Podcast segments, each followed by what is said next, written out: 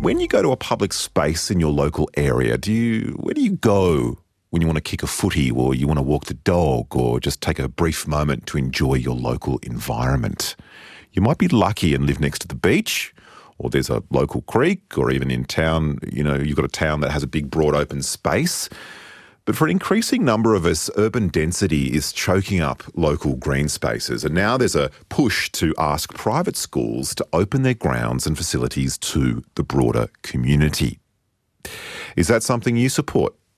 I'd love to know what you think. You can text me 0418 226 or you can message me via the ABC Listen app or tweet me at RN Drive. Should private schools be compelled to open their grounds and facilities to the broader community?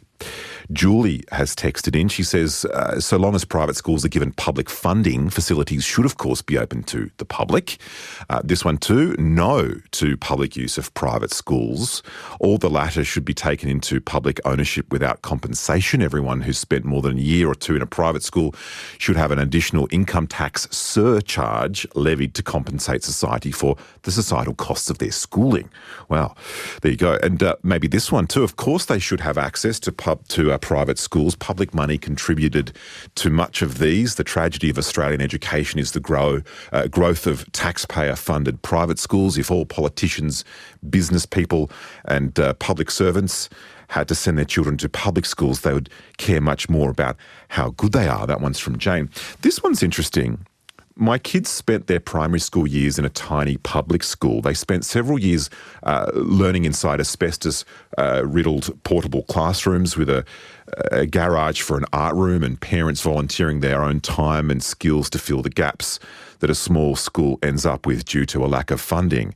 Now, this texter says if you drive eight kilometres up the road, you arrive at a camp, a 400 acre bushland property owned by an elite private school in Melbourne. And at that camp, students spend just a few days of their lives in stunningly architecturally designed recreational rooms and sleep in amazing bunkhouses. Doesn't seem fair, really, does it? I'd love to hear from you. 0418 Should private school grounds and facilities be opened up to public school students? Well, in one area uh, at the moment, uh, that's North Sydney, uh, the local mayor is Zoe Baker. She joins me now. Welcome to RN Drive, Mayor. Good afternoon. Tell me about the problem that you're facing when it comes to community planning. We understand you're about to tell us the solution, but what is the problem that you're facing? How many schools are there in, in your rapidly uh, sort of growing area? Well, um, anyone who knows North Sydney, we're an inner urban suburb of um, Sydney. Uh, we're 10 square kilometres, which makes us quite small, but we're really dense. So currently there's 70,000 odd residents. And over the next 10 years, our state government is um, insisting that we expand that to at least 78,000, so a sort of 10% population increase. Um, and as an older, more established suburb, we have very limited um, open space, and um, and, a, and it barely um, meets the needs of an existing population, let alone um, uh, the future population that we're planning for. But we also, unusually, are the densest education precinct in um, certainly New South Wales, possibly Australia, because within the 10 square kilometres, we have 16 primary and secondary schools. Um, there are seven public primary and secondary schools and nine private schools. And those private schools are amongst um, the largest single landholders in our local government area.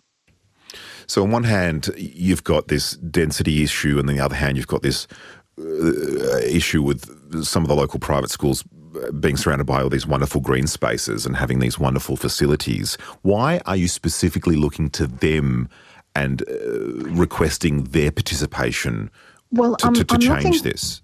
We're looking as a council. We're looking to both. Um, currently, most of the pri- of the public schools, particularly the primary schools, have for decades had a had a sort of open gate policy. Um, they put up a, a sign that says if you pay play here after hours or on the weekends or during school holidays, it's at your own risk. But those those school playgrounds have become extensions of people's um, play areas, and and and, and um, that's been an ad hoc thing. Um, some of the public's um, secondary schools, the high schools, give they don't they don't have huge grounds, but they have netball courts and basketball courts and school halls, and that on an ad hoc basis has been open to the community. Um, and it just seems obvious to me that we all have these pressures about open space, about playing fields, but also community spaces like libraries and theatre facilities and school and halls. Um, and some of the largest landowners in our in our area are those private schools, um, and I think it's just a, a creative solution. But they're not just private schools. Schools um, are also part of our community, and so we've there has been a tendency both at the council level and, and as an extension of our community to be um, a bit wary and hostile about um, the private schools because they've had big expansion over the last 10 years in particular, big um, additional facilities that have been um, built. Um, and um, and so we haven't opened the conversation. So as a council, I, we can't compel um, a private school to do anything, but we are going to and are inviting them to a conversation about being um, members of our community and that that's a two-way street.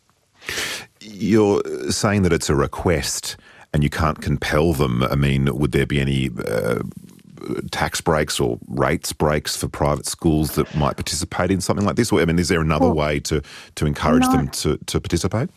Well, in New South Wales, um, schools don't pay rates. So um, they do occupy large swathes of land and they don't pay rates. And you know, they do have impacts on local roads and, and, and many of the private schools we um, have in our area also don't have big playing fields because we are in an urban. So they often have their, um, well, they all have have use our parks and our playing fields as an adjunct to their playgrounds. And so what I'm, I'm putting to the schools is um, that we explore ways that, that they be good neighbours, that they open their, their doors to the community. Some of them don't have playing fields or big green spaces, but they have really fantastic, as you said, award-winning architectural, architecturally designed buildings um, with in North Sydney harbour views. Um, there's no reason why um, community groups um, might not be able to have meetings there in school holidays and after hours. Um, there are, you know, incredible food tech kitchens that might be, you know, somewhere that um, a local group of um, people who are doing food for the homeless might be able to use. There's all sorts of creative ways to and we have to be creative about finding spaces for community activities, whether it's sport and recreation or green space, um, or those more active um, ways of contributing.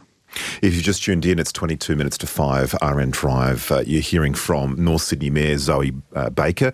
Uh, she's uh, taking the approach of requesting private schools in her area to allow access uh, more broadly to people in the area to use some of the facilities that private schools are certainly known for. The text line's open 0418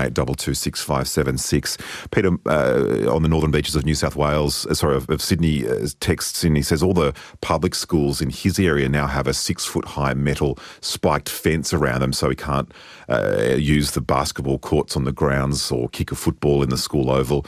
Uh, it seems like uh, certainly schools in your area, Zoe, have opened up in terms of uh, public schools to access. We know that there's a New South Wales state government program called uh, Share the Space, which asks state government run schools to do exactly that. 700 schools participated in that program over last summer. Are you getting any, any indication from the private schools that they might allow some of this access? Well, some of them already do, but it tends to be ad hoc. So some of them, um, at least three of them, provide access for basketball courts and netball courts um, for some of the local sporting associations.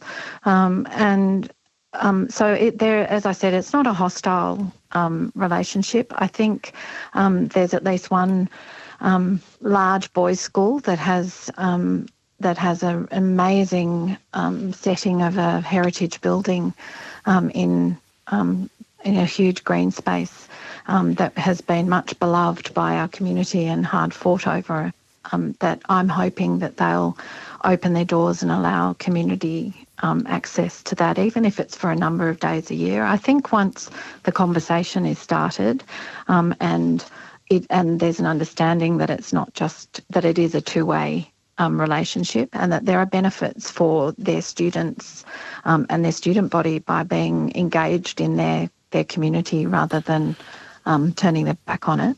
I do, I do have I'm to optimistic. ask. Yeah, sure.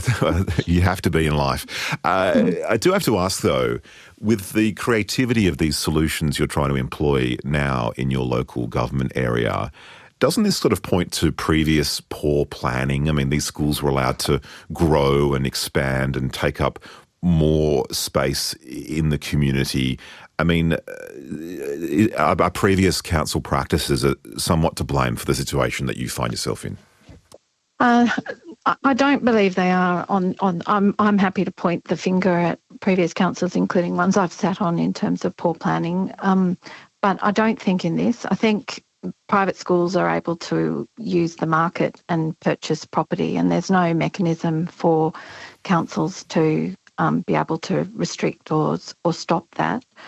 Um, I think that in a place like North Sydney, where, as I said to you, it's a small geographical area, um, and they do take up, um, you know, amongst the largest landholders, single landholders here, um, that it is where we have an intensification of that use um, that um, may not be um, experienced elsewhere. But I think to some extent, um, the the planning the planning in particularly in New South Wales is about urban consolidation, and our council hasn't shirked from that. We've planned elsewhere um, to where there's been res- big residential development to take developer contributions and deliver new parks, um, and but that takes a decade at least to deliver each time this, this, the urgency is now, and the land and the facilities are there now. And so um, uh, you have to do both. You have to do the careful planning, and you also have to um, explore creative solutions for the for the pressure that we're feeling daily.